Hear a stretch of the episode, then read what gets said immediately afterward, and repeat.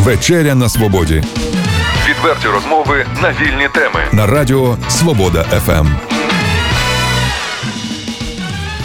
Добрий вечір. Вечеря на свободі, 18 на студійному годиннику в студії Андрій Ясний.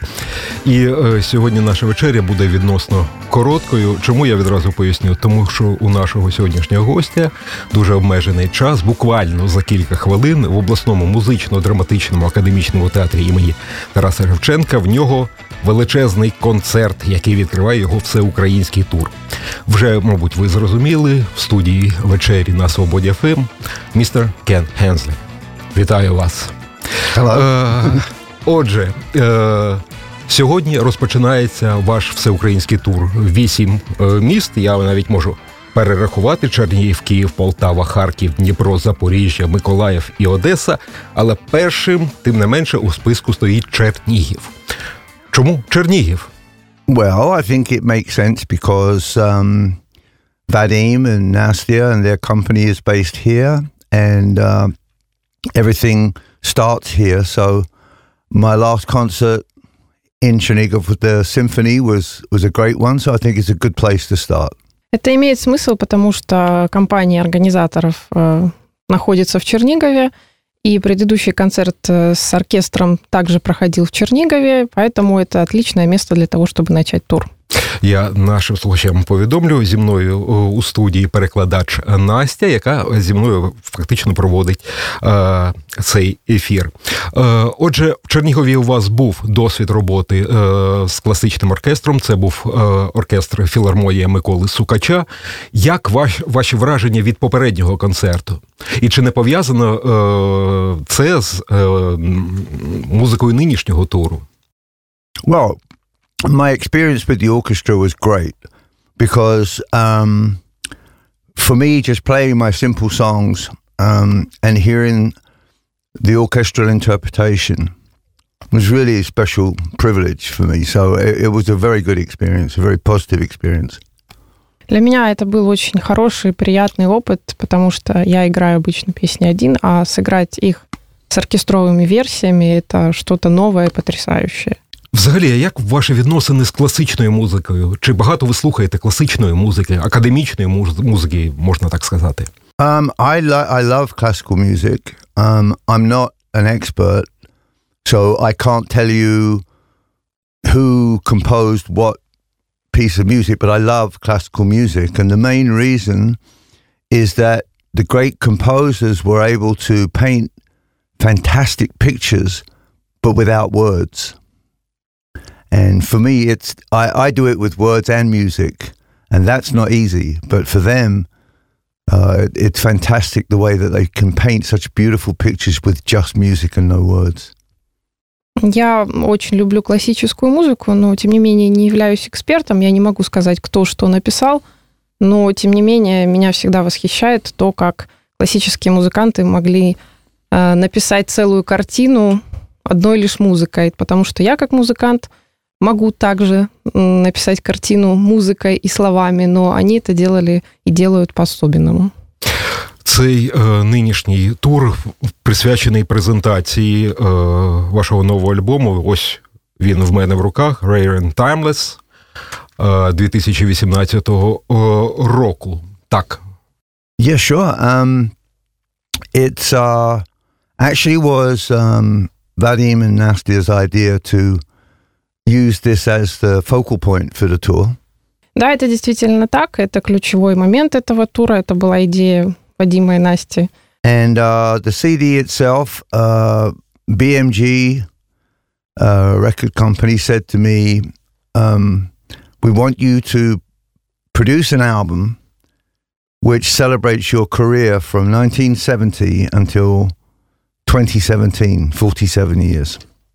Ну и, собственно, лейбл BMG предложил выпустить такой релиз, который был бы своего рода празднованием музыки, отметить музыку с 70-х и So they, they told me I could I could choose the songs myself.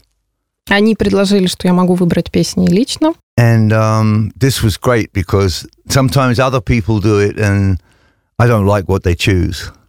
И это было замечательно, потому что зачастую обычно выбирает кто-то посторонний, а у меня была возможность сделать выбор самостоятельно. So I went back in my library and I chose songs which all have some kind of special meaning for me. Ну, я обратился к своей библиотеке и выбрал те песни, которые имеют особое значение для меня.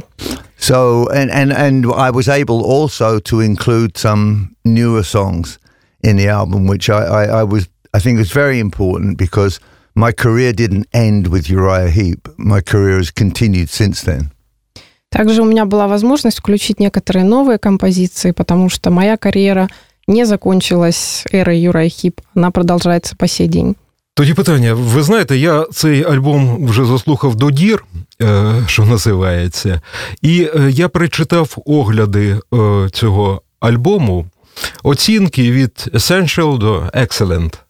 Е, Чому пісні, які вийшли вперше, Unreleased, е, які вийшли вперше на цьому альбомі, не виходили раніше? Uh, well, um, in this technological world, it's almost impossible to have something that is completely unreleased. В этом технологическом мире совершенно невозможно иметь что-то, то, что так или иначе не выходило. Because, you know, I, I make demos of my new songs and then I send them to my manager or I send them to my uh, producer or arranger and somehow somebody else hears them, so they're not really secret anymore. Потому что так или иначе я отправляю демо продюсеру, аранжировщику или агенту, и это уже не такой уже секрет. Um, so I don't know. There may be versions of these songs somewhere in the in the atmosphere, but um, I chose them because they are different from the original, and I did not want to just put a whole bunch of songs on there that everybody has already heard. Возможно, определенные версии этих композиций где-то уже есть в атмосфере, но я выбрал именно такие, мою версію, которую я хотів би, щоб її услышали. Про дві пісні не можу не спитати. Е, Нове аранжування, версія Томі Лопеса «Lady in Black». Чому саме так вона зазвучала? Абсолютно оригінально, абсолютно по-новому. Well, I, I work a lot with a, uh, a remix producer in uh, the city in Spain where I live. And he does these things all the time. Um, and he's very good. And he asked me, he said, Can I take a couple of your songs and just play with them? So I said, Sure. And I like what he did. And uh, he kept the original feeling of the song, lyrically, melodically, but he added a different vibe to the whole thing. And it's slightly more modern, and I like it. It just different. Otherwise, I just repeat the original version of the song, which everybody already heard like 500 million times.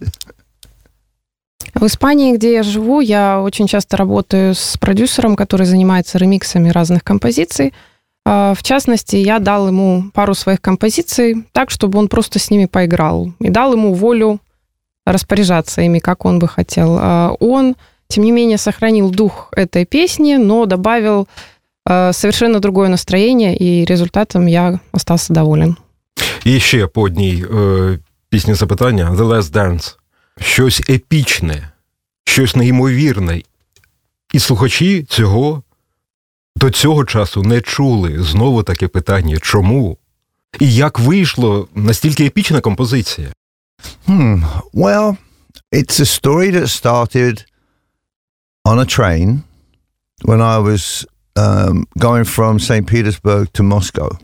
Эта история началась в поезде, когда я был по пути из Санкт-Петербурга в Москву. And uh, I was in my cabin, and another man came in my cabin. Я был в моем вагоне, в моей каюте, и другой человек пришел and ко he мне. looked a little bit like a gypsy. Он выглядел как э, цыган. And so my imagination started to work. Моя фантазия заработала. And so I dreamed up this story of um, a gypsy who had been a great musician and a great dancer, but was at the end of his career. И я представил себе историю о нем, э, которым, который был и певцом, и танцором, и как завершалась его карьера. I tried to imagine how that would feel. Я попытался представить, как бы это ощущалось. And I tried to imagine what he would tell me as advice. И я попытался представить, что бы он мне рассказал, как совет, как историю какую-то. So, by the time I got to Moscow, the lyrics were all finished completely. К моменту прибытия в Москву я написал уже э, текст. And like always, when I sat down at the piano, the lyrics just kind of sang to me. And so I wrote the melodies that came from the, the lyrics, and it ended up being a long song with a lot of changes and dynamics and emotional things. Ну и как обычно, когда я сажусь за клавиши, и у меня есть уже текст, мелодия как будто просто появляется ниоткуда. В ней очень много изменений, эмоций. And it, it's like all of my songs, well, most of my songs start with the words. Uh, I write the words first.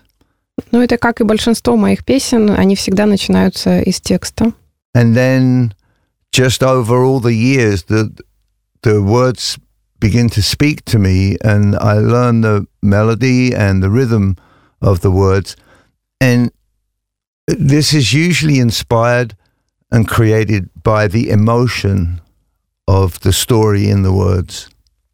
Um, за все эти годы эти слова как будто научились со мной говорить, и обычно это все вдохновляется эмоцией, которая потом порождает слова. І останнє питання на сьогодні. Е, Чим ви зараз на концерті здивуєте чернівського глядача?